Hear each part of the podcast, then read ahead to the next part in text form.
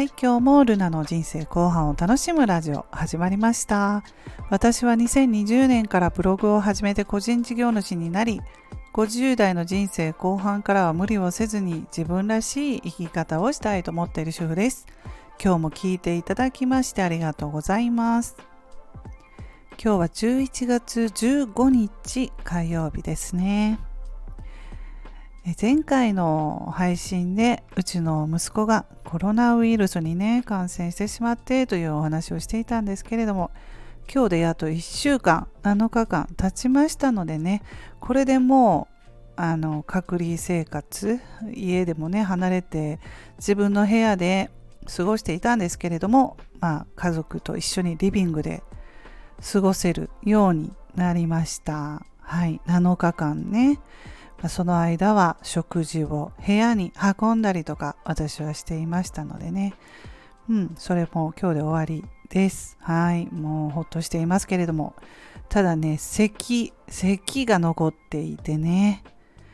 コロナウイルスね、咳が後から出てくるっていう人も結構聞くのででこのままちょっとコンコンコンコン咳をしたまま仕事に行くっていうのも本人もねちょっとやっぱり気になるし周りの人もね気になると思うので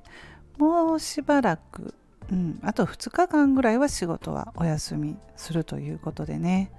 はいそんな感じではい今日でも7日経ちましたね。そしてあの前回ねあの心配していただきましてレターをいただいた方本当にねありがとうございます。あの季節のギフト柿をつけてもらったりしてはい本当にねありがとうございます。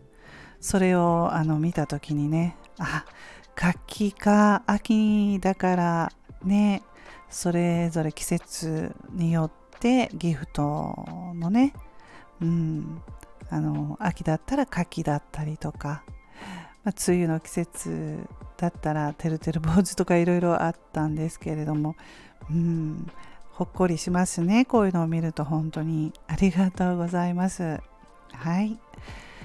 えー、そして今日はね、まあ、ちょっと本当に雑談ということでね、私、あの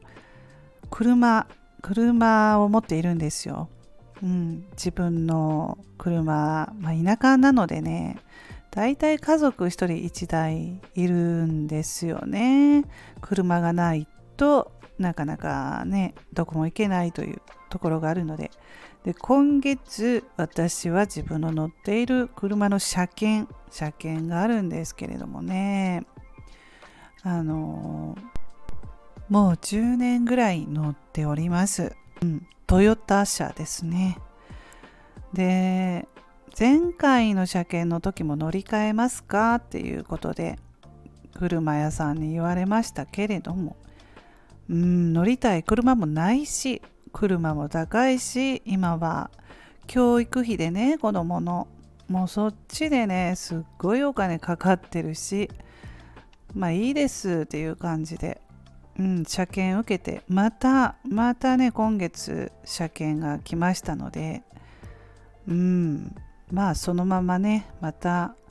乗ろうと思ってもう次回次回ね新しい車に乗り換えるのは考えたいです。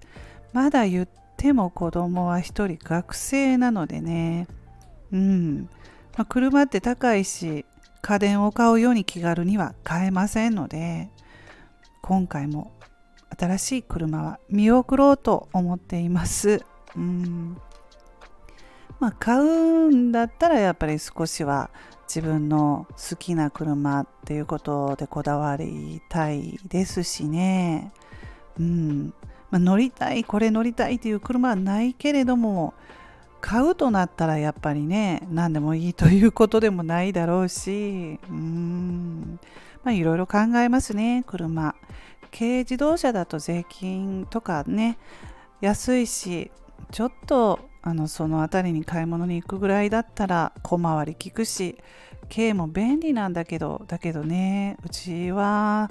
たまに家族旅行行ったりとか車で車で行ったりとかあとね、まあ、1時間くらいの範囲範囲でねお出かけをしたりっていうことは結構あったりするんですよね家族で。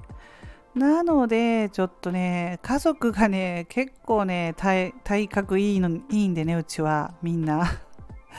なので軽自動車4人は少し窮屈っていうのもあるのでね、うん、普通車かなっていう感じですね乗り換える場合でも。うん、皆さんのお家は車持っているお宅はねえどんな感じでしょうか？やっぱり今は軽自動車買う人が多いのかな？ねえなかなかガソリン代もあの値上がりしていたりするし前ね前とは昔とは違ってくるし車の選び方っていうのも変わってきているのかなと思っていますけれども。うん友達なんかは